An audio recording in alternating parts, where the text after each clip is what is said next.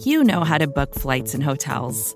All you're missing is a tool to help you plan that unbelievable travel experience. That's why you need Viator. Book guided tours, excursions, and more in one place. There are over 300,000 travel experiences to choose from, so you can find something for everyone. And Viator offers free cancellation and 24 7 customer support for worry free travel. Download the Viator app now and use code Viator10 for 10% off your first booking in the app. Find travel experiences for you. Do more with Viator.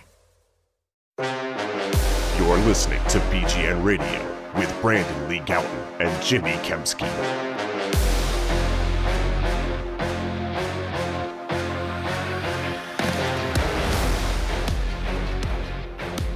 Yo, what's going on, everybody? This is BGN Radio, episode number 213. Who cares?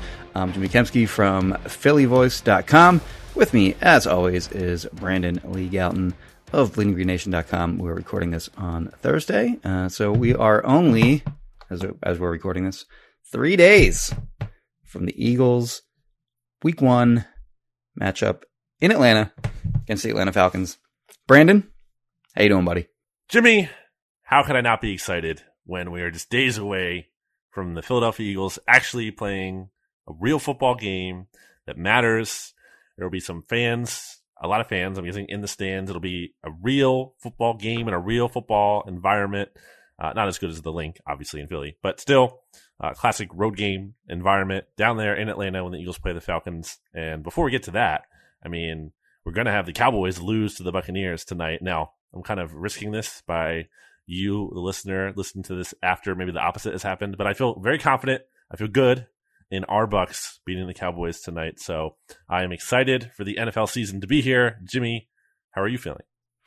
I am also excited for the season to be here. Um, it's going to be fun with the fans being back because, like all last season, I mean there were there were like little pockets of fans um, in my travels on the road, and the Eagles even had some fans. Like was the most they had? Like seventy five hundred, I think, uh, at any one game last year. So um, it'll be good to have everyone back. They're lucky that last year was the year that fans weren't there because I mean they'd have been getting booed out of the stadium uh, regularly, uh, especially as the as the season sort of wore on last year. So uh, anyway, it'll be good to have everyone back uh, in the stadium once again.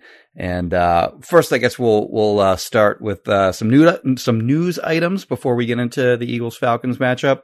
And I guess the the first thing would be that. Well, before that, Jimmy, I have a very important announcement to make to oh, you, and that yes. is BGN Radio this year, sponsored by Righteous Felon Craft Jerky. You can go get some by going to righteousfelon.com and using discount code BGN15 for 15% off. Okay, now, uh Jimmy, please get into the news that we have. So three guys went on IR uh, after 53 man cutdowns. They were offensive lineman Jack Driscoll, which was a little bit of a surprise, uh, cornerback Josiah Scott, and as everyone already knew, uh, Tyree Jackson was going to be out for the first five, six, seven, eight, seven games, whatever, uh, to start the season. Uh, Driscoll's a little concerning, in my opinion, because he, you know, had injury issues last year. Like he left several games uh, during the game last year, most notably uh, with a, an MCL sprain that ended a season uh, at the end of the year last year. So um, not great that he's on IR. What, what, was he? A pec, I think, pec injury. And then uh, Josiah Scott got hurt in the final preseason game. Uh, he is going to be out uh, for at least the first three weeks on IR. Uh, because he's out. Well, actually, we'll get back to that in a second. But Tyree Jackson, we already knew, of course, uh, with the back injury he suffered during practice against the uh, Patriots. And uh, after Josiah Scott got put on IR, the Eagles actually signed two different cornerbacks. Uh, actually, they listed um, one of them as a safety and as a slot corner. that's Andre Chachere. Did I say that correctly? who they picked up from. Should have my notes in front of me here on this one. They claimed, Who's practice squad? They claimed him well, they claimed Oh, they claimed him off waivers. waivers, Sasha was on the Indianapolis Colts Ah, roster, right, okay. but they waived him because they made uh, they had a couple claims of their own that they got, and I guess guys that they really wanted, so they Yes. had to create some room for those guys ultimately, or had to do so a little bit later to kind of do some roster maneuvering, and claimed Chachere, who spent time with Jonathan Gannon in Indianapolis last year when he was on their practice squad, and apparently had a good training camp according to Colts reporters. Multiple we made the team initially. Yeah. Yes. So he, he, had the the old mind f where you make the team and, and, you think you're good to go, and then you get uh you get waived like a day or two later. So like uh tough to be in that situation for him. And then they of course uh signed uh Mac McCain off of waivers from the Denver Broncos. Um so you know No, he was off their practice squad. Oh, practice excuse me. I signed him off the off the practice squad, yeah. Uh, not a great start to the pod for me. uh, uh, the other news, if you want to call it that, um, uh, that came out of this past week uh, after our latest post 53 man roster, uh, you know, initial 53 man roster pod was Dallas Goedert spoke with the media, and um, he seemed disappointed that talks. He said talks had sort of broken off between he and the team for a contract extension. He had said earlier during camp that you know he and you know he and his agents uh, were speaking with the Eagles about a contract extension, but they have since stopped. So he's in the final year of his deal. Uh, Zach Ertz is unexpectedly still on the roster. Um, so that's a weird situation they have going on at tight end. And uh, how, what do you think about who's going to be? Who do you think will get more snaps week one against the Falcons? What do you think will be Goedert or Ertz? Well, they're listed as co-starters, Jimmy. Yes. so therefore, they're going to split everything exactly. No. Um, and, I think it's going to be Ertz, right? You think so? Like, okay. I got I mean, Goedert Jalen, on that one. Okay. I mean, it's tough because like, just because Ertz has obviously been here, uh, Hurts, Jalen Hurts liked throwing to Zach mm-hmm. Ertz a lot in camp. Um, I think it's going to be close. I don't think it's going to be a huge gap. To be clear, we're kind of I think splitting hairs a little bit with this question. I mean, it's a fair question for you to ask. I'm just saying I don't think the number is going to be drastically different. Um, but it's a weird situation, Jimmy, and I think there's a little bit to unpack here in terms of at least from my read on it, like the timing of this all, because this Dallas Goedert press conference happened what just like less than a week after we heard from Zach Ertz mm-hmm. finally, and Zach Ertz talked about how uh, that like there have been apologies and fences mended. So like I wanted to ask him this. I don't think I didn't get the opportunity to get caught on. I was like, what were some of those things? You know, what exactly had yeah, to be yeah, yeah. mended? And it's just weird to me that all of a sudden like Zach Ertz is good and wants to talk to the media and everything. And at the same time, Dallas Goedert's like, well, we're not talking about contract extensions anymore. And then throughout that, I had seen a note from Albert Breer and uh, his, you know, he does like a Monday morning quarterback piece every week, but then he does like a Monday afternoon quarterback thing. Like he follows up like a quicker post later in that day, mm-hmm. and he had something in there, like a league wide, you know, thing, and there was something in there about Goedert. and uh, there was like a note that was about said something to the effect of like Zach Ertz is only like four years older than Dallas Goedert. And like I know oh Albert Breer can God. look that up himself, but like I don't think I, I mean I could be reading this wrong, but I don't think that was just him opining as much as that was like a talking point relayed to him by someone from the Eagles and like kind of almost setting the table for like them actually not keeping Dallas Goedert and like extending Zach Ertz instead. So maybe I'm reading into it too much if you want to believe that, but uh, I just thought that was interesting. And we continue to hear uh, so what, not only the, the talks breaking off, but there was also that report that came out last week from, I think I mentioned from Matt Lombardo about how like the, the Vikings had shown interest in Dallas Goedert, And then he had also included something which Tim McManus also included in his piece today about Zach Ertz and, as Zach Ertz and Dallas Goedert about Goedert's name coming up in Deshaun Watson trade talks in the past. Mm-hmm. So, uh, like, I don't know. I McLane had mentioned that too. Did you, did you say McLane? He, he, well, he did early in training yeah. camp. He did it like very speculatively. He kind of just like threw it out there without even saying he had heard that as much as just like kind of just totally threw it out there and posited it as speculation. But I mean, we've heard enough on that front to kind of think like, okay, there's maybe something there. So I guess my, my read on that is like, to me, it's not like a hundred percent chance they sign Dallas Goedert to an extension and zero percent they sign Zach Ertz. I, I don't think it's like quite that definitive. Yeah, it's weird. it's like, uh, uh, you know, the idea of signing Zach Ertz to a contract extension is mind blowing to me that you would do that at, at this stage of his career. He's going into, uh, I guess, this, what is this, his ninth season, uh, with the team. So, um, yeah, I mean, and by the way, it's not surprising in the slightest that he's only four, that he's you know, quote unquote, only four years older than him. He was drafted in 2013. Dallas Goedert was drafted in 2018. So they're drafted five years apart. It's not that surprising that they're only four years difference in age. Like that's not like really that, that interesting of a tidbit. Uh, by the way, four years is like a significant amount of time. So it's not like, it's not like four years is nothing. Like that's a, that's, right. that's an eternity in the NFL. So, um, anyway, whatever. Um, it, it just, it, it, does seem that Dallas Goedert is available, though. Um, if you know teams had interest in him, which uh, I get, like maybe his contract, you know, contract demands are um, you know, out of whack. And a lot of tight ends got paid good money uh, this offseason that have, you know, similar or even worse uh, production. Like Jonnu Smith, for example, got got paid by the Patriots. Goedert has better production than him over his first three years in the league. So, uh, and he's also a very good blocker, as as we know. So, yeah, I mean, uh, uh, I'm sure that like it's not like this bargain bin asking price from Goedert's side, and uh, I guess we'll just have to see how that shakes out. But if he is, if his asking price is too high, then I get it. Yeah, I mean, like if you and you can get something for him now as opposed to just having him walk in free agency at the end of the year, then I, I do kind of uh, understand the logic on trying to trade him for something really disappointing though. I mean, yeah, oh, for sure. Guy yeah, as the successor, and he's like right. the guy, and, he's, and he's actually chance. good too. Like it's not yeah. like he like he, he's like one of their better draft picks over the last four or five years. One of the team's few good young players, at least has been for a while mm-hmm. in terms of proven. I think they have a little bit more than they did in the past, or at least some people down on him though on Goedert. You kind of okay. sense that too, or no? Um, not as like you know as he's a bum or anything but yeah. i think kind of just questioning like is he truly like an elite level tight end? And that was part of why the argument has been here at least to like trade zach ertz or get rid of zach ertz is because i want to see what Goedert can do as a full season as like the volume primary target number one tight end. So that's a little frustrating. You i think maybe you, some of that stems from you know we've seen zach ertz and what he's done over the last you know eight years or whatever and, um, you know, there's an argument to be made that he was one of the top three tight ends in the NFL uh, fairly recently. So, um, you know, sort of a difficult benchmark for, for Goedert to live up to.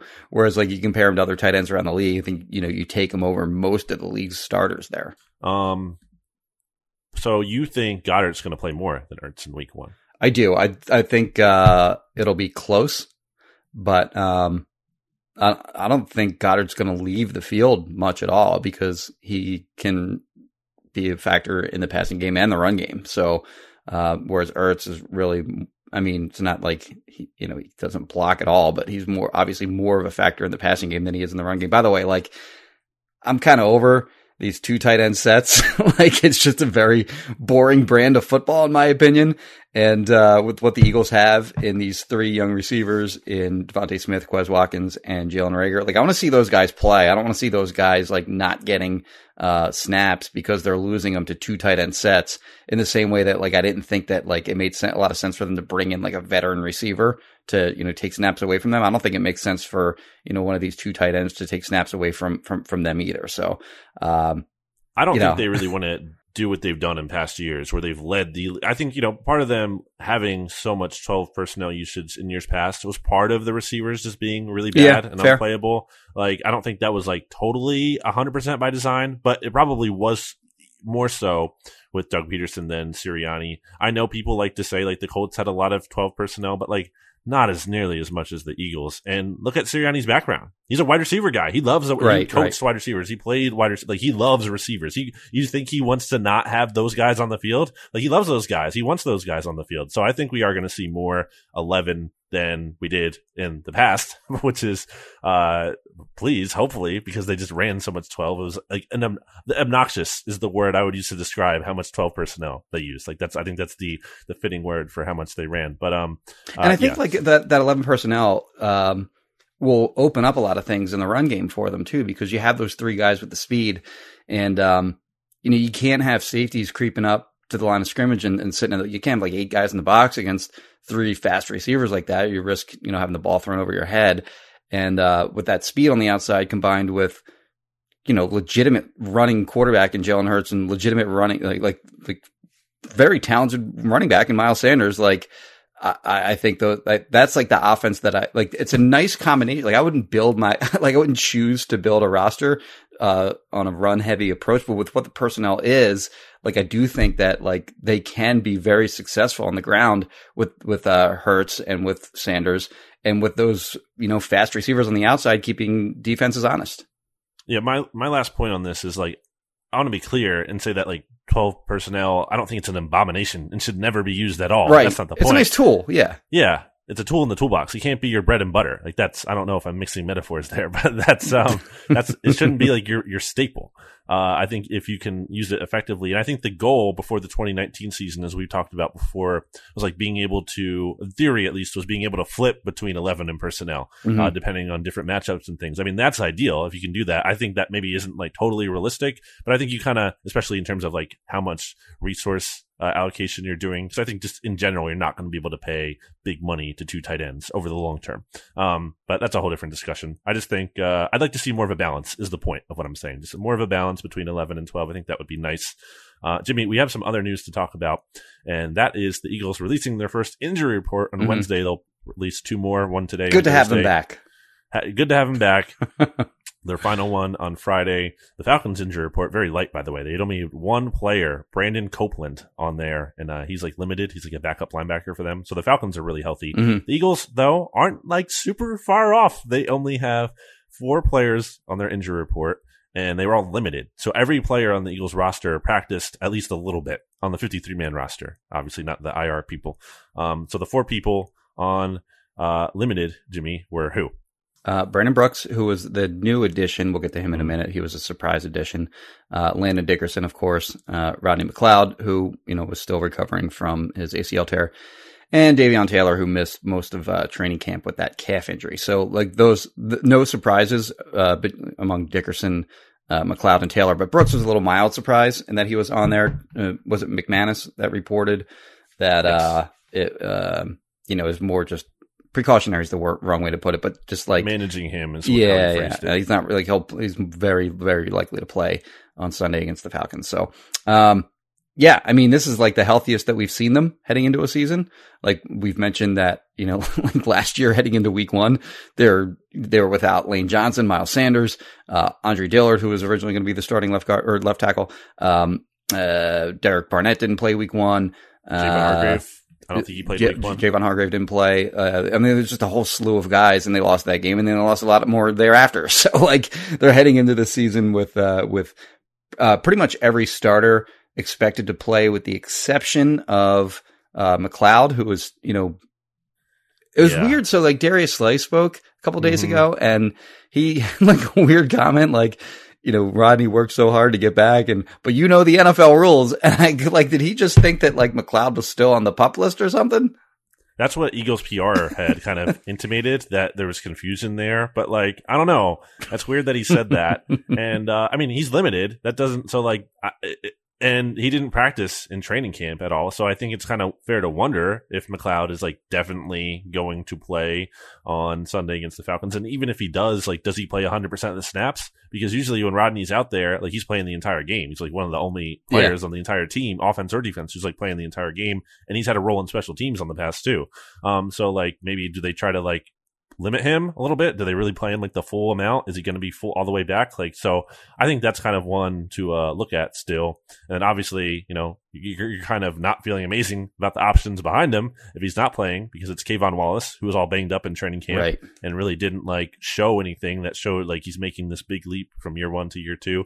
And Marcus Epps, who I kind of think like is what he is, which is kind of like a nice, you know, fine, like whatever fourth or fifth, like a, acceptable fourth or fifth safety or whatever, but you don't really want him playing a majority of the snaps. Um, You're limited so, with what you can do with him. He's just a deep safety only. Like he's a bad tackler. He does have like some ball skills. Um, but he's, you don't want him, like you're not going to use him in a, in a, in a lot of different ways. Uh, whereas with McLeod, you can play him deep or you can move him up. Uh, same thing with Anthony Harris. So like he makes you a little bit, uh, less diverse of a defense.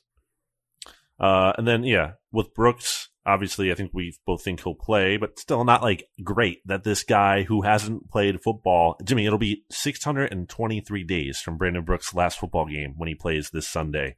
He didn't, he hasn't played since late uh, December 2019. That's crazy to think about. Um, so not like amazing that he's on the report, not the end of the world, but it's like prefer not to see him on there. And Dickerson, I, I'm guessing he's not even going to be active because, I mean, or maybe he will, but I don't think he's like in line to play if one of the top like guards or uh, one of the top interior guys get out gets out because he hasn't even had again mm-hmm. he didn't practice at all in training camp. He's only limited now. He's not even doing full stuff. So I can't even imagine like especially center. I can't imagine like he's ready to just play center right. like right away and make the calls and everything. Yeah. Um So I guess that wraps it up for, for the injuries. Like I think they're, uh, the, you know, like I said, they're, they're in better position this year than they, and that was the, obviously their focus during training camp. Their biggest, you know, uh, priority was coming out of uh, training camp in the preseason with, with a healthy team. Uh, now it remains to be seen if, you know, these hour and 15 minute practices will have them prepared enough for the regular season. But, uh, I, I think that certainly you'd rather be in this position, uh, with just these four guys who are limited in practice uh, as opposed to the, all the guys they were missing last year this time. Well, Jimmy, why don't we go to break? But before we do, let me tell you about Righteous Felon Craft Jerky, which you can go get for yourself by going to righteousfelon.com. Now you're wondering, why am I always plugging Righteous Felon Craft Jerky? Well, gentle listeners, in the phrases of Michael Kiss, they're delicious. Uh, they're delicious. Uh, everyone loves them who has tried them. There's so many different flavors. They are the meat snacks that your Philadelphia Eagles eat. That's right. Righteous Felon Craft Jerky is at the NovaCare complex for players to snack on. And Jimmy, if the Eagles are going to have a good year, I think it's because they're actually loading up on their Righteous Felon Craft Jerky. Unlike last year when we know they weren't having as much of it. They were An underrated storyline this year, in my opinion. No one covered that. Nobody's talking about it. It's crazy it's, to me.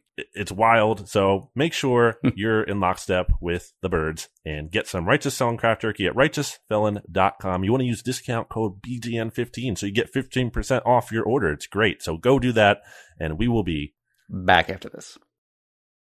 With threats to our nation waiting around every corner, adaptability is more important than ever. When conditions change without notice, quick strategic thinking is crucial. And with obstacles consistently impending, determination is essential in overcoming them. It's this willingness, decisiveness, and resilience that sets Marines apart. With our fighting spirit, we don't just fight battles, we win them. Marines are the constant our nation counts on to fight the unknown. And through adaptable problem solving, we do just that. Learn more at marines.com. Another day is here, and you're ready for it. What to wear? Check. Breakfast, lunch, and dinner? Check. Planning for what's next and how to save for it? That's where Bank of America can help. For your financial to-dos, Bank of America has experts ready to help get you closer to your goals. Get started at one of our local financial centers or 24-7 in our mobile banking app. Find a location near you at bankofamerica.com slash talk to us. What would you like the power to do? Mobile banking requires downloading the app and is only available for select devices. Message and data rates may apply. Bank of America and a member FDIC. Back here on BGN Radio, Jimmy, we're changing things up a little bit this year we usually in the past in our preview show kind of did like a offense slash defense preview of the Eagles' upcoming matchup each week. Kind of wanted to change things up a little bit. Let us know if you hate the format. If you like the format, you can tweet at us at Brandon Gowton at Jimmy Kempski. You could tell us that you have no opinion on the format. That's cool too. Um, I'm totally indifferent on it. I just wanted to reach out and let you know. Uh, so what we're going to do, Jimmy, we're going to go three reasons for optimism about the upcoming game, and then three reasons for concern or pe- pessimism. I guess if you really want to go the opposite, but I'm going to say concern. So I actually have a lot of reasons for optimism in this game. Well, that's fine, but we're Jimmy. but we're going to limit it to three. look, this isn't this isn't like the minor leagues, Jimmy. This is the big leagues. This, okay. you know, big J journalists here, objective, definitely objective, yes. definitely not rooting for the Eagles ever, even though it's called Bleeding Green Nation. This is this is serious stuff, Jimmy. So uh, why don't you give us a reason for optimism to start it off since you have so many? Yeah. So, I mean, just taking my initial look at the Falcons as a team uh, a week or two ago, I mean, their roster stinks. like, I mean, they have like Matt Ryan, who is still a good quarterback in my opinion. Like, he's still like borderline, like top 12 kind of quarterback.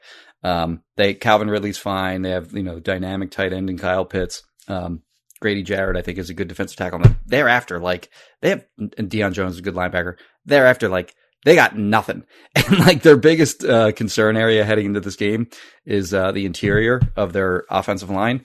Which, um, first of all, their regular starting left guard was going to be Josh Andrews, uh, who we didn't mention during the uh, uh, injury report just now. He's not on their injury report. He's on IR because he broke his hand. Um, like a day or two after uh, 53 man cutdown. So he's going to be out at least three weeks. But the idea that he was even starting for them is just like wild to me. Like he's the guy you remember, like he had a couple different stints with the Eagles uh, during the Chip Kelly years and then uh, even into the Doug Pederson years. Um, but he's out. So like the guy who couldn't beat him out, um, during training camp is a rookie. He was a third round pick whose name is escaping me. Let me just look it up here real quick. Jalen Mayfield. Jalen Mayfield uh, will play left guard uh, in uh, in Josh Andrews' absence, and then at center, uh, some of you may remember uh, Matt Hennessy from the mm. 2020 NFL draft. he was a local product out of Temple. Uh, he went in the third round last year and uh, was forced into action at guard uh, at times last year. And then at the end of the year, uh, their center, uh, again, whose name is escaping me right now, got hurt and he had to fill in for him uh, at center. Did not go well. Like either at guard or center, he did not play well. So he's their starting center heading into this season. And one of the strengths of the Eagles overall is their defensive tackles with uh, Fletcher Cox and Javon Hargrave, who had a killer camp uh, this year, and then of course Milton Williams, who showed uh, that he can do some things uh, as their third round pick this year. They have to dominate the inside.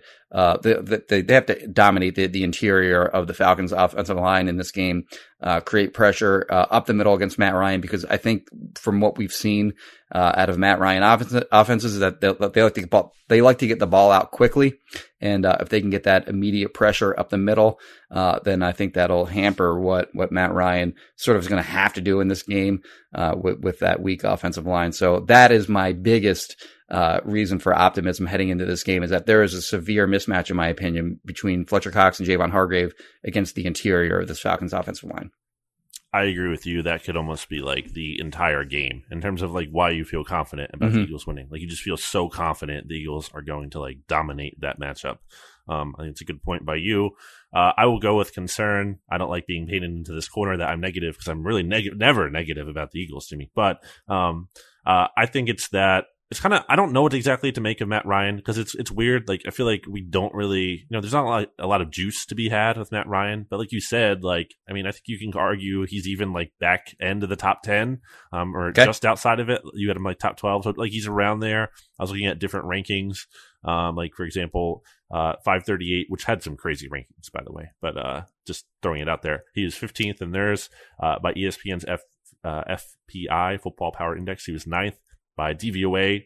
Uh, he was 13th. And then if you look at like PFF grade last year, Matt Ryan was actually their 11th uh, offensive rated quarterback, if you include passing and running in there. So know, I like the one that uh, Mike Sando does, by the way.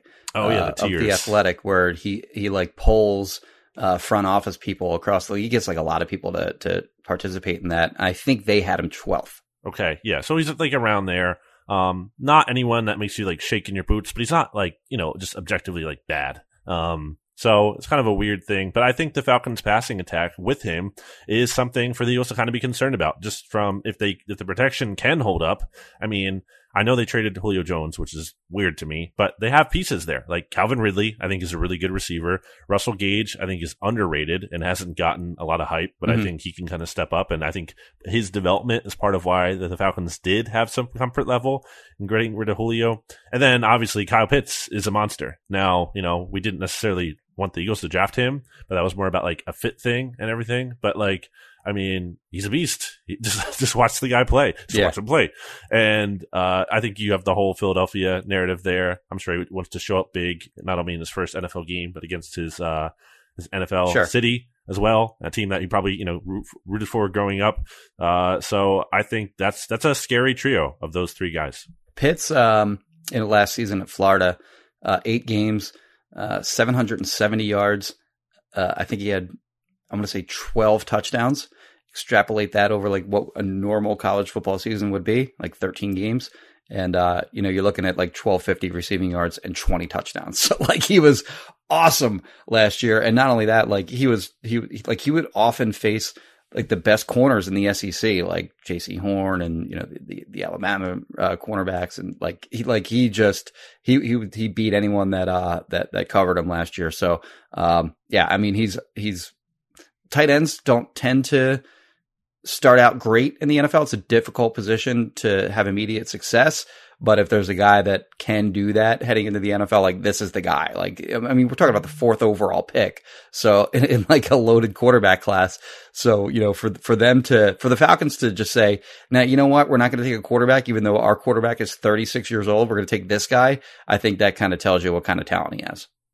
What's your next reason for optimism? All right. So, uh, I would say that. Um, well, first of all, the the Eagles' offensive line, uh, as we noted already, seventeen or excuse me, fourteen different combinations last year. Well, they're fully healthy, you know, from from left to right. Mailata, uh, Seumalo, Kelce. We expect Brandon Brooks to play, and then Lane Johnson. Falcons pass rush garbage. like, I mean, you, you like look at their front seven and the, their front seven has a, has a combined like 464 career games played. They have 73 career sacks combined. And like, so like 464 career games, like combined, like these aren't just young guys that like just haven't piled up a lot of sacks over their careers. Like these guys average like uh, I think their average age is twenty, like right around twenty seven years old, um, and seventy three career sacks for their front seven. Like you just compare that to Eagles to the Eagles for example. Like Ryan Kerrigan uh, has like hundred sacks over his career. Brandon Graham has uh, Brandon Graham and Fletcher Cox, you know, both have over fifty. I know that. I think Brandon Graham is, is over seventy something uh, for for his career. So I mean, just they, they just don't have anything uh, as far as the pass rush goes. They're probably their best pass rusher is uh, is probably Dante Fowler on the edge, mm. and then Grady Jarrett is a guy who actually kind of tore apart like Isaac yeah. uh, Isaac Seumalo a couple years ago. But um, you know, I wouldn't expect a repeat of that, and they can give him some extra attention if need be.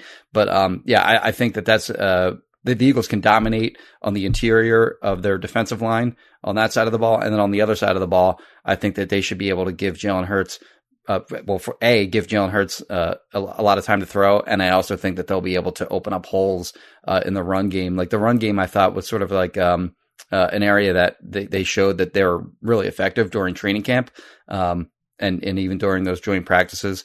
So, like, uh, I, I think that uh, just as a whole, the Eagles can absolutely dominate on both sides of the ball in the trenches.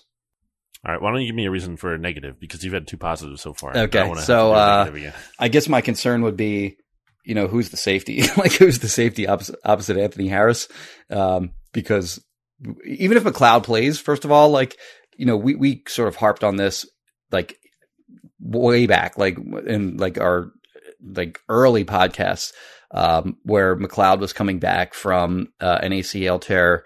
Uh, he tore his ACL in the uh, the 2018 season and then in 2019 like he wasn't he, like he was culpable for a lot of big plays allowed and granted like they played a lot of like you know um, single high safety and he was responsible for covering a lot of ground uh, in that Jim Schwartz defense that probably didn't play to his strengths.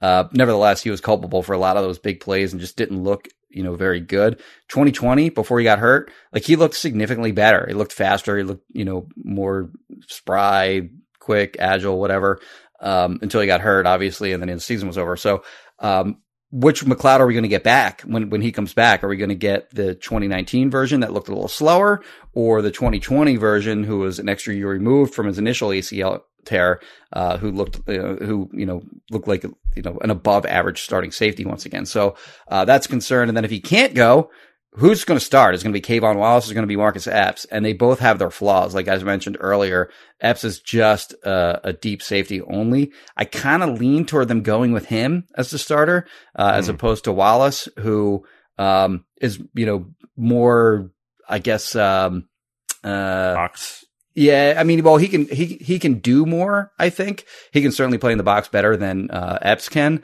but I don't think that should be really their concern against the Falcons. Um, you know, rushing attack. It's I mean, their starting running back is Mike Davis, and you know we already mentioned like their their interior offensive line is very good. So I don't know how much you know they're going to be able to run the football as it is. So I would lean toward Epps starting, but nevertheless, like that spot would be my would be my biggest concern defensively if I'm the Eagles. McLeod is 31 now too, as opposed to a couple years ago mm-hmm. when you were talking about struggling a little bit. He was 29 then, so you know he's older. It's another ACL injury, so definitely things to worry about. Um, my positive, I'll go with the positive for the Eagles here. I'm looking at the Falcons secondary, Jimmy, yes, and AJ Terrell. They're starting and Fa- Fabian Moreau, who like couldn't cut it in Washington basically and didn't want to keep him, uh, are their starting corners. And then you have Erik Harris and Duron Harmon, who I believe is on his third team in three years, you know, going from the Patriots. See the guy the that picked off Foles in the Super Bowl on the bobble. Yeah, yeah, on the, on the yes, I believe it was on uh, you know the pass that Alshon uh like yeah bobbled. You, you kind of Um, kept it alive, and it popped right into Duron Harmon's Yeah. hands. Yeah, So like I'm looking at that secondary. I'm also seeing Steven Means is starting for them. Uh, he's listed as starting outside linebacker. I love Steven Means, but Yeah. like yeah, but that's weird because he's above uh, he's above Dante Fowler on their depth chart. Oh, is he Um, okay? Yeah, I don't even know what's going on there. Uh, but That doesn't sound right to me, but I, I guess we'll I mean, I like Sunday. Steven Means, Yeah. so I nothing against him, but I'm just saying probably not ideally a starter on like a really great team. Um, so uh, yeah, so that secondary just doesn't scare me at all. I think Jalen Hurts is going to be able to have some success here in the passing game. I feel like with these cornerbacks, like there should be some big plays. Who is stopping them from making like really, really big plays? Like there, there has to be. Uh, so I'm looking at that as a positive. I will flip to a negative, Jimmy, uh, to I guess round us out here, unless you have another one. But uh, I think for Well, actually, do, do you mind if I just, just one quick note on the uh, Yeah, the, go ahead. the the uh, defensive backs that you noted. So, like uh, you mentioned, Erik Harris and Harmon, Harmon are their starting safeties. Like they both signed one year deals. Harris for 1.3 million, Harmon for under a million, and then Fabian Moreau signed and for both one from year. bad defenses, mind you. Like Erik Harris coming from the Raiders and Duron Harmon coming from the Lions. And then Moreau signed a one year deal also for under a million. So they have like three, three guys. The way that I put it in my in my article is that they got like three guys from Dollar Tree, and like, they're starting in their secondary. So uh, if there is like a, a defensive backfield that you know is sort of primed for you know getting ripped apart, um, it's them. And you know the. I think like this is a perfect opponent for you know these e- these young these three young Eagles wide receivers uh, to play against week. And then their, their other corner is uh, AJ Terrell, who they drafted in the first round uh, in 2020. He was okay. It wasn't great. As, yeah. he's just okay as a rookie uh, a year ago. So yeah, I mean, like, like if they're going to get like if these three Eagles young receivers are going to have success this year, then this is like the perfect team for them to face week one. Build some confidence. Yes, exactly. Um, yeah. So that's the the positive I have. Negative I have. Well, I kind of have two, uh, which is cheating, but uh, and they're not related. But one, I am looking at something the Eagles are trying to do more in theory, and that is get the ball to the running backs. I feel like we all have talked about Mhm. that as being an emphasis of Nick Sirianni's offense for as far as we know, which we haven't even seen yet.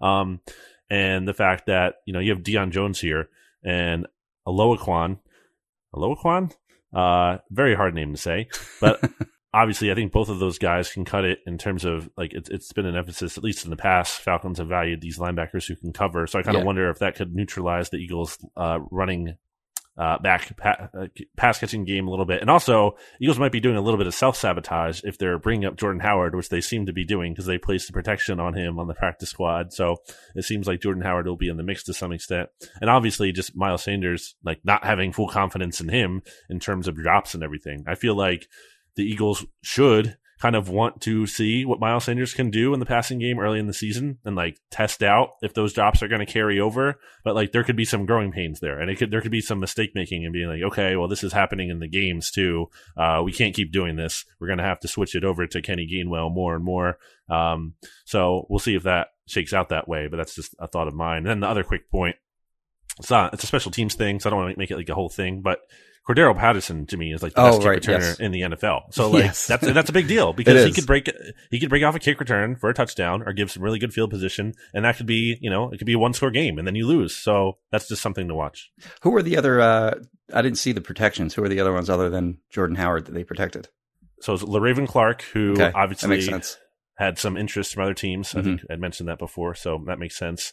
And it was also Elijah Riley, who I think is the other guy who will get Mhm. elevated along with Jordan Howard because he can help out in special teams and give the team, the Eagles, some more depth at safety. Yes. It's not even clear if McLeod is playing, and even if he is, you just want that extra body there just in case. And then the final one was John Hightower instead of Travis Fulgham. A little interesting, maybe, Okay. because they could have protected Fulgham if you thought he was a commodity, but the Eagles don't really seem to think that's the case. So, Okay. uh, The any- great any things? Denise Selman, I think, made the point Yeah. that they like uh, they protected Howard a lot, like during the season, like after they acquired him from uh, Miami last Yeah, year. it made no sense at all. right. I think it was like four or five times they protected him last year. So I don't, whatever. It doesn't make any sense to me either. Uh, anyway, uh, one, one other thing that I'll note, uh, this isn't necessarily a, a, a positive or a negative. Um, but we're going to get to see what the schemes look like for the first time. Yep. I mean, we got to, we got a little glimpses of it here and there in training camp. Like they showed more in practices than they did in the preseason games. Um, but we're going to get to see like what not only like what their schemes are, but also like what is their identity. And uh, I think um, offensively is sort of the the bigger uh, thing in that on that front. In that, like you know, we we've said over and over again, and we even said it earlier in the podcast uh, that um, you know they probably their personnel is set up for a run heavy attack uh, to be determined if that's what they'll be. so like, um, I don't know. It's it's it's obviously with any new coaching staff, um, you're going to you know, get your first glimpses of what they are. And they hid what they were going to be, uh, throughout the preseason. You know, the, I think the greatest example of like, um, oh crap, that's what it's going to look like. Like, wow, that could be fun was like Chip Kelly in 2013 when they came out and they ran like 52, 53, something like that snaps in the first half, uh, against Washington. That, that first week one game was really fun to watch. So, uh, I don't know. I'm just, uh, sort of curious to see if, uh, you know, they'll be, they'll be a fun team to watch both offensively and defensively this year.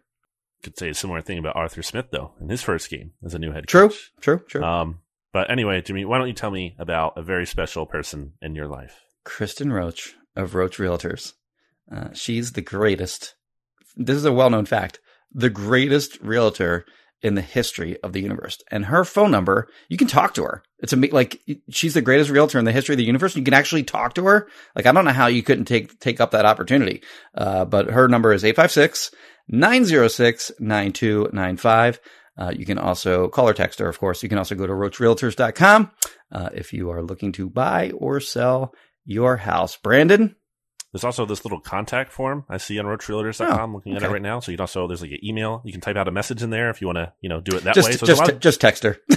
well, I'm just saying. All right, I don't, don't do that. I don't, I don't know if that works or not. So okay. Well, I'm just saying that you, there's different sure it options does, on the but- site. So, uh, Okay. you know, whatever you're comfortable with, but, you know, I guess text her if, if you really want to do that and be direct. So do that and we will be back after this.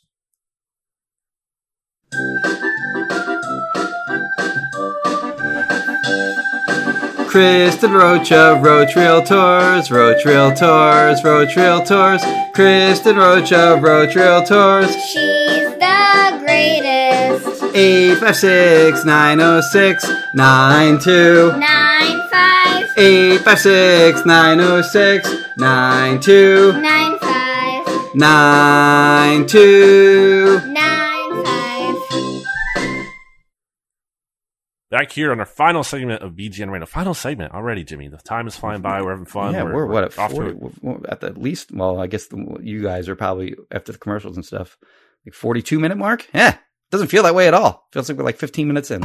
we're flying by. We're in, we're in prime form, positive vibes only going into week one, Jimmy. But now it is time for our NFC East picks against the spread, where we Okay. cover the entire division, which is a little redundant with NFC East mixtape, but it's even better because RJ isn't here um, and Jimmy is instead. Uh, we have to start, Jimmy, with the game that's on tonight. So um, hopefully you're listening to this before the game has been played. Uh, the Cowboys, Jimmy, are 9.5. Oh, it's up to nine, huh? 9.5? Okay. 9.5. Jimmy, who you take it? Well, 9.5 is a big number now. against Uh, the Buccaneers. I And the reason I guess that jumped that, is but- because uh, I guess there's just confirmation that Zack Martin isn't going to play. Uh, Mm-hmm. Zack Martin is, of course, their all pro right guard. He has COVID. Um, and then at right tackle, uh, La'el Collins, like, missed a huge chunk of their training camp with uh, neck stinger. And then, of course, Dak Prescott um, missed the majority of their training camp, didn't play at all in the preseason games. With, I mean, first of all, he's recovering from his gruesome ankle injury of a year ago. Uh, that kind of just got forgotten about because he he missed most of camp with uh, a shoulder injury, and that's nothing new for him. If you'll recall, uh, in the 2019 season, he came into Philly and just did not look anything like uh, what he normally looks like because he was playing through a shoulder injury in that game. The Eagles wound up winning the division as a result, partly as a result of uh, of that game. So, um, yeah, uh, I guess that's the reason why they're 9.5 point underdogs because Cowboys like have talent. Uh, they're on paper one of the best offenses in the NFL. Uh, I have, but in this game, like I have no concerns about the Buccaneers being able to score on this trash Cowboys defense. Uh, but with Martin out and with uh, La'el Collins uh, potentially not playing at all, and if he does, he's battling through like what what is a very annoying injury, and we don't know what Dak Prescott's going to look like. I am not uh, as confident that the Cowboys will put up a lot of points on the Bucks. So I'm going to lay the nine and a half. I'm going to take the Bucks minus the nine and a half over the Cowboys. Very disappointed in you because I wanted to be the one who bet against, against the Cowboys super Okay. hard. Uh, but whatever, we'll both do it. I, Jimmy, Mike McCarthy stinks. He's a buffoon. Dak Prescott is getting way overrated after, like, Dak Prescott has been so romanticized after getting hurt last year. It's like people act like he was like the MVP of the league before. Like, oh, oh, it's such a, I mean, it was a shame how he got hurt, obviously. Yeah. I agree with that much. But like, it wasn't like, oh, like he, he was on a really, you know, great pace. Like, it seemed like at the beginning of Statistically, last yeah, year, yeah. statistically, but like, RJ even admits this. Like that wasn't sustainable. That wasn't going to happen over the course of a season. And also, it wasn't even leading to success. Like some of those numbers were happening because they were getting down. They and were got one and ball three, so right? In the four games Yeah. they played in, the, in They're their one and three. And as I've talked about before, it's kind of like in basketball sometimes where like, uh, like you might be putting up a high score, but the other team is putting up an even higher score on you. Like you're getting the ball a lot. So that's why you're able to put up more points. You know what I mean? That my point is like the pace was higher. Okay. That- so yeah, the Cowboys were putting up more points in part because their defense was so bad and they were getting so many possessions because they, the defense kept giving them possessions to Yeah. work with because they couldn't stop anyone from scoring. Um, so I think the defense will be a little bit better for them this year just because I don't think it can be as terrible as last year, but I don't think it's going to be good at all. Um, so I, I just don't buy the Cowboys. And I think that shoulder thing is more significant than people are really, uh, leading, uh, letting on. He was on a pitch count the entire offseason. And again, I don't think When, it's when he that- was even able to throw, like there were times where he couldn't throw at all. Exactly. And I don't think it's like he's going to come out tonight and he's like going to be like the worst quarterback in the league or he's not going to be able to throw it all. He might even have a good game, but I think that shoulder thing could like pop up again later down the road. So, uh, that doesn't have to do with this game, but it's just something I'm definitely thinking about. I think Zeke is cooked. I'm not buying, oh, he's had this great offseason. He's back. No, the touches aren't going away. The many, many touches he's logged on his body aren't just like disappearing. So, uh, I'm going to take the Bucks who have a lot of continuity that's been talked about way too much. It's like all 22 starters returning and everything. And It is legit though. I mean, it is, but it's just like we. Can't, Yeah, I'm tired of hearing- I'm gets- I'm tired of hearing like- about it too, it's but the number one talking point. Yeah, like, yeah, say something new about them. Uh, Right. I think their defensive line is going to create a lot of issues for a Cowboys offensive line that I think is a little more suspect than people are also uh, thinking it is, especially with Zack Martin not there. Mhm. So I think the Bucks win this by like comfortably. I'm going to say at least by 10 points. So I will take the Bucks to cover this game, and I can't wait to rub it in RJ's face after the Bucks win Okay. and bury the Cowboys season after week one. Uh, Jimmy, the next game is the Chargers at the football team, and the football team are one point favorites at I home. saw that too. That flipped at one point. The Chargers were mostly favored in that game, uh, also by one point. Um, but yeah, it's a it's a it's a weird it's a it's a tough it was a tough game for me to sort of figure out. Um, what I think uh, the Chargers did this offseason, which was smart, was they put a ton of resources into their offensive line. Uh, they signed Bryan Bulaga. They signed uh, the center from the Packers. Uh, his name is escaping me. Uh, they drafted Rashawn Slater in the first Linsley? round. Yes. Um, so like that was a big problem area for them in Mhm. in recent years, and I think they did a lot to sort of shore that up. And then on the defensive side of the ball, they have Joey Bosa, and I think they have a good uh, defensive front. So where I think like Washington's, I mean, obviously Washington's like their biggest appeal as a team is their defensive line, and I think that the Chargers. I mean, I guess it's their biggest. Te- it'll be like a huge early test for them. Um, you know whether they did enough to shore up that offensive line, but I, on paper it looks decent enough to me. Where I think they'll be able to sort of withstand, um, you know, what Washington can bring in that regard. And for me, like Justin Herbert is just way better than Ryan Fitzpatrick. Like Ryan Fitzpatrick has these weird like pockets of brilliance where like he can look like a Hall of Famer one week, but I mean far more often he just looks like the guy that's on his ninth NFL team. So, you know, if you're betting on sort of great Fitzpatrick, uh, week one, I don't think that's a very good bet. And uh, I think the Chargers are just overall a more talented team with a much better quarterback. I don't think it's a lock. I don't either. Like I, they can certainly win this game, but I, I do have the Chargers winning this game. And Ron Rivera's experienced coach, and Washington's at home. And Fitzpatrick, like you said, one of those like heater games could be in week one. Like that could come, and he could, Yes. he could just like look flawless, and it's like, well, He like 20, 2019, he did that. Uh, no, no, no, 2018, he did that where like the he had the huge he game against the, Bucks. Saints, and then uh, and then against the Eagles, like he Yeah. had a he had a huge game. So yeah, he he can come out firing. Uh, I will say I actually did look at that because I was wondering if like that could be like an angle that that I looked at. Uh, but he his first game in 2019 they lost with Miami. They lost uh 59 to 10. Well, and then, and I mean, uh, with on one of the worst rosters in the NFL, of Right. course. And then uh, in 2020, uh, last year with Miami, they lost, I think, to the Patriots. Uh, whatever, whoever it was, they only they they put up or like Bills, 10, maybe 10 Yeah. points or something like that. It was a very low offensive uh, production game for for them. So I don't know. Uh, like you, but like you said, you can get like a, a heater game out of him unexpectedly. So I like the Chargers this year a lot, Jimmy. And if you listen to the SB Nation NFL show, gentle listener, which you should, and if you aren't already, please follow, rate, review, subscribe that show where we're talking not only about the Eagles, which we do, but all the teams as well. It's good stuff. Check it out. Uh, but if you did listen to that already, you heard me talk about how we, when we did our predictions this past week, Jimmy, for MVP and Coach of the Year, I have Justin Herbert winning MVP. I think he's going to make a big Really? year two leap, Okay. just like we saw Carson Wentz, Wentz do just like we saw Lamar Jackson do. Like that, that happens. Sometimes these quarterbacks like, make these really year, big, big year two leaps, and in part because he was like one of the most pressured quarterbacks last year in terms of like the amount of drop. I think he had the second most dropbacks total under pressure, Okay. and they upgraded the offensive line. Like they said, another guy you didn't even mention, I believe his name is like Matt Feiler. Oh yes. From the Steelers, Yes. and like he was like a solid guy too. So they really upgraded, I think, along that offensive line, and I think that's uh, a big deal for them. I also I'm buying Brandon Staley. I think he's a good coach, and I don't think it's just like he knows how to run a defense. I think he's like a good coach.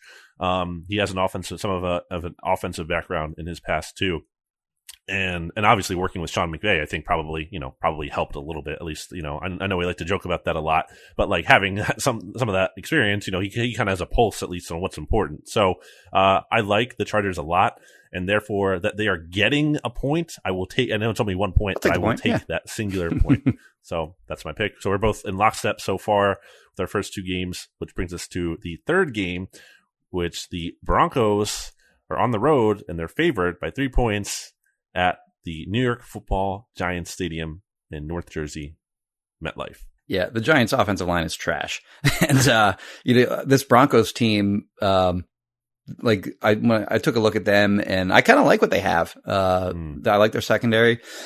Excuse me. Um, they have some uh, nice pieces in their front seven, of course, with Von Miller and um, Shelby Harris and uh, Bradley Chubb, of course, and that's enough for me to just I mean, they're going to create disruption uh, for Daniel Jones, and um, I don't necessarily think that the Giants are going to be able to run the ball very effectively with, uh, with you know, with or without uh, Saquon Barkley, depending on whether he plays or not. Uh, I don't know what the latest on him is. Uh, Maybe Mhm. you have looked into that. I don't know, but It's um, not 100%. we know that. for me, it's just it just boils down to their offensive line is trash, and I don't think they're going to win very, very many. In fact, I have him. I have them picking fifth in the 2022 NFL draft. I think they're going to be that bad this year. The Giants, With their pick, not the, not their the Bears pick, pick. their Yeah. the Bears. I think the Bears are going to be bad too, so they Mhm. might have two really high picks.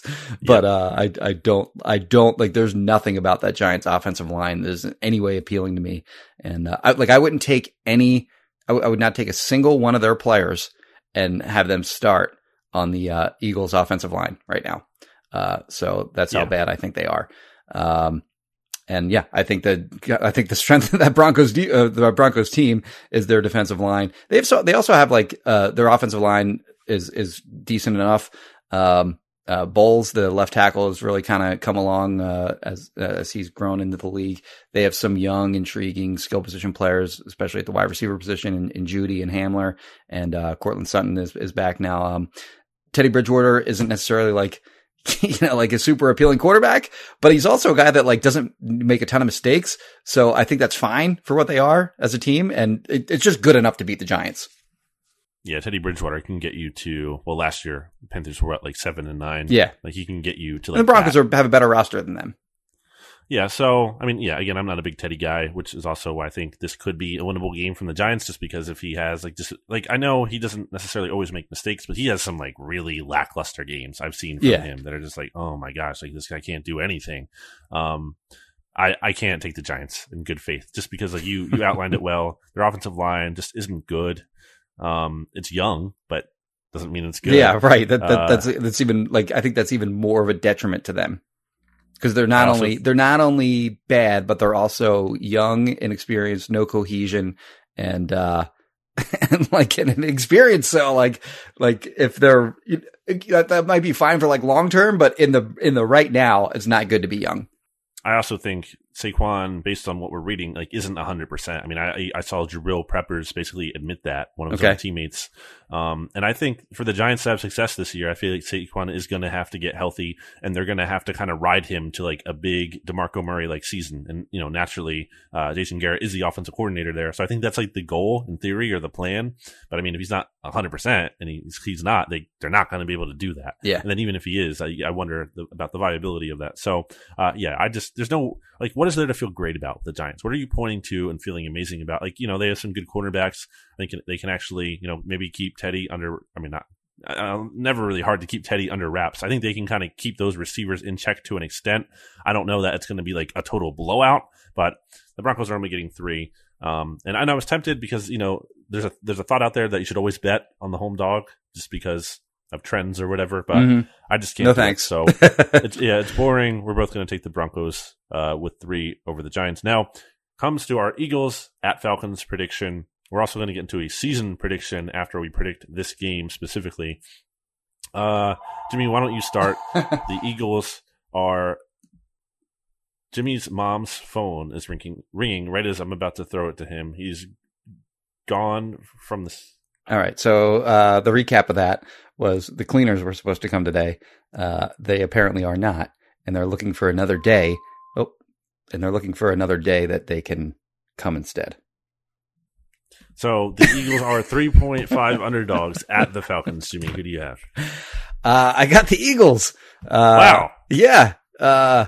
Which is What weird to me. How are they? How are they three point five point underdogs? But like when the you know the, the the classic line of thought is like the home team gets three points. So like people are saying the Falcons are better than the Eagles. How exactly is that? Like we're looking at a team that went four and twelve last year. The Eagles went four eleven and one, so they basically had the same record. The Eagles had like a ton of injuries that the Falcons kind of didn't have. Like the Julio Jones was out for a big chunk of the year, but like comparatively speaking, like there's a lot more reason to be optimistic about this Eagles team heading into the season than this Falcons team. Like I just don't get the the uh the the line of thought that they're better than the Eagles. Uh we already outlined um sort of our you know what we think are going to be reasons for optimism in this game, which I think outweigh uh substantially the number of reasons for concern. Um again, most notably that the, Eagles are in my opinion should uh on paper and on the field, like they should dominate in the trenches. Uh, to be, you know, we'll see if they actually do, but I think they hold huge, uh, advantages, uh, on, on the offensive and, and defensive lines. And like, I think this is just one of the worst teams in the league, this Falcons team. And, uh, if the Eagles, I'll, I'll put it like this. If the Eagles can't win this game, then probably, it's going to be a really long season for them because like this is one of the games on their schedule that that they can reasonably and expectedly win. So, I, so I'll take the Eagles and oh, oh oh and you're giving me three and a half points too. Fine, Yeah. I'll take them. taking them straight up. Yeah. Um, yeah. Even if the Falcons win this game, like I don't know that they're winning it comfortably. Like the three and a half, especially the half point, I can see it being a three point game if they lose. Like that's a pretty tempting uh, that half point there. I think so. I have a couple thoughts here, Jimmy, as I often do. That's why I have a podcast to, to talk about the thoughts that I have. Yeah. Uh, I don't know what the Falcons are. So in my weekly question air that I do with like the opposing, you know, writer from like the SB Nation site, the opposing SB Nation site Mhm. this week, uh, shout out to Dave Choate from the Oh, yeah.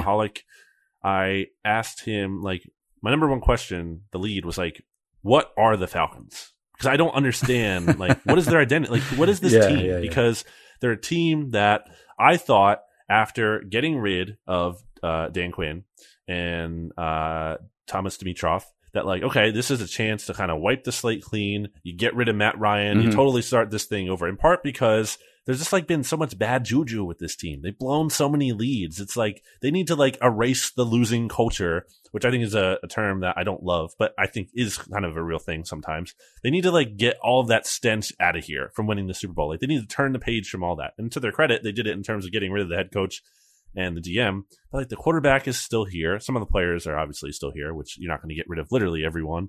But like the ones they, I just don't know though, because then they get, they keep Matt Ryan, they restructure him, so they're not rebuilding. They're not going to draft a quarterback. They're not going to do a hard reset. But then they trade Julio Jones. Like, if you're all in to win now and make the most of Mass, Matt, Right. mo, make They didn't get a lot for him Matt either. Ryan's, and they got well, it's a draft pick. They didn't even get like a player. They got something that's not going to help them now. They're not going to win now with that move. Like that's, that's just such a weird. what, what did they get a two? I think so. Yeah, it's like that, and I, I just don't know what they're trying to do. Like, is this a team in transition? Like, I don't, I don't totally get it. So uh, that might not necessarily matter in an individual game, but like, I don't feel like super amazing about their outlook when they don't have a clear one to me. Yeah. Like, I, I don't get exactly what the vision is. So that kind of makes me not feel great about them. Not really scared of Matt Ryan.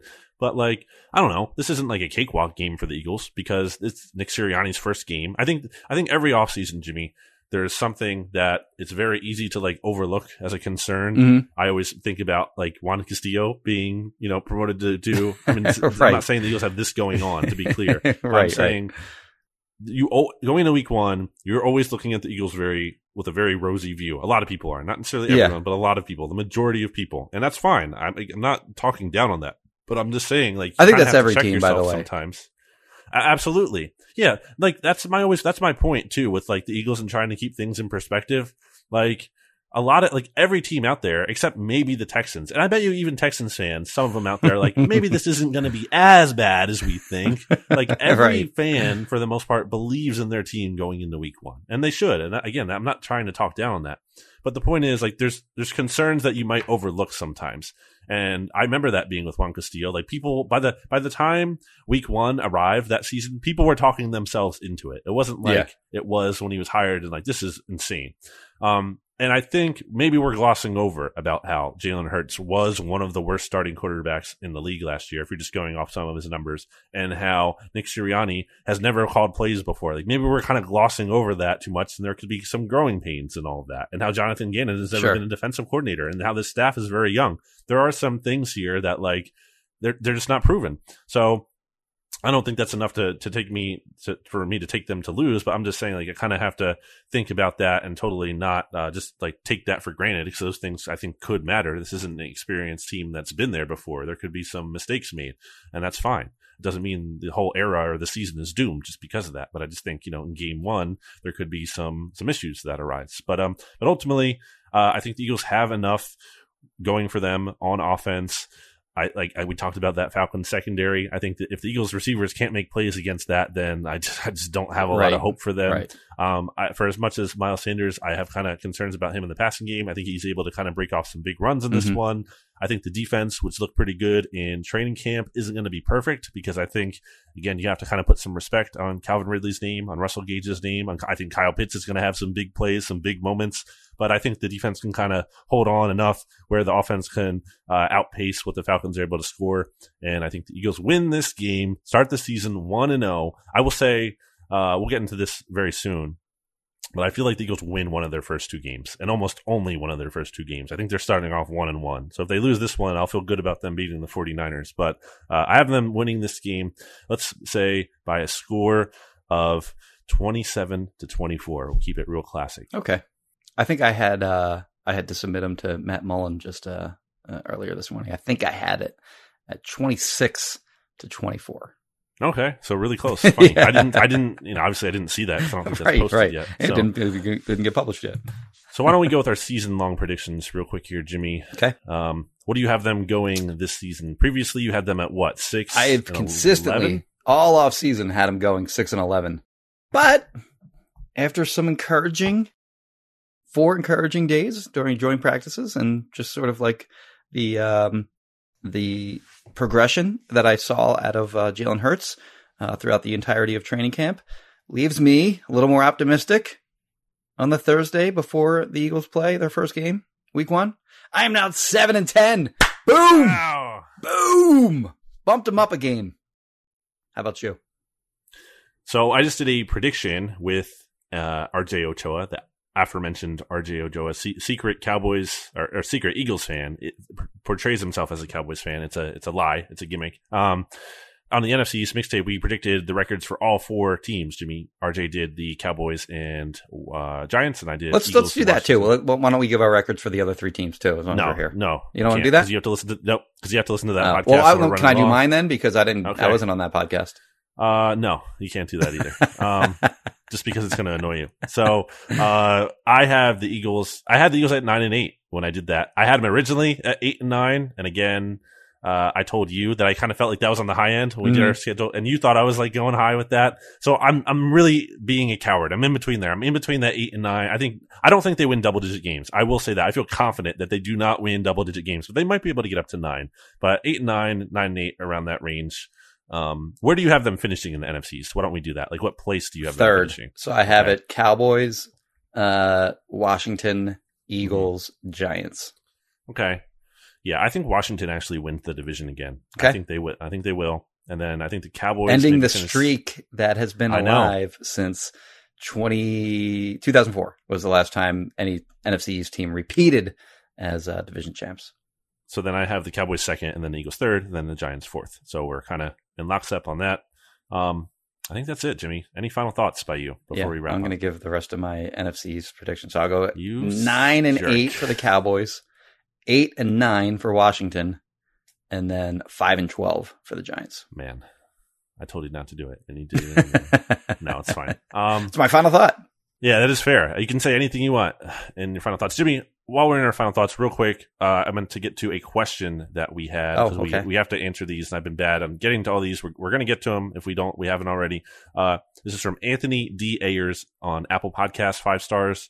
Uh, great show is the title of the review. I've been following the show since the beginning and even before the rebrand, rebrand, which was in 2018.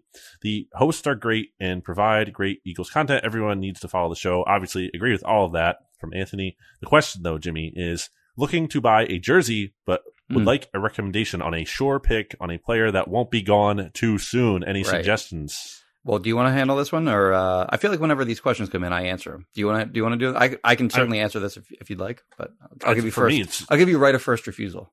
It's Brandon Graham. I think Brandon Okay. Graham makes. I mean, he, so the question here was like, won't be gone too soon, but that doesn't matter. To play me. for a few more years, I believe.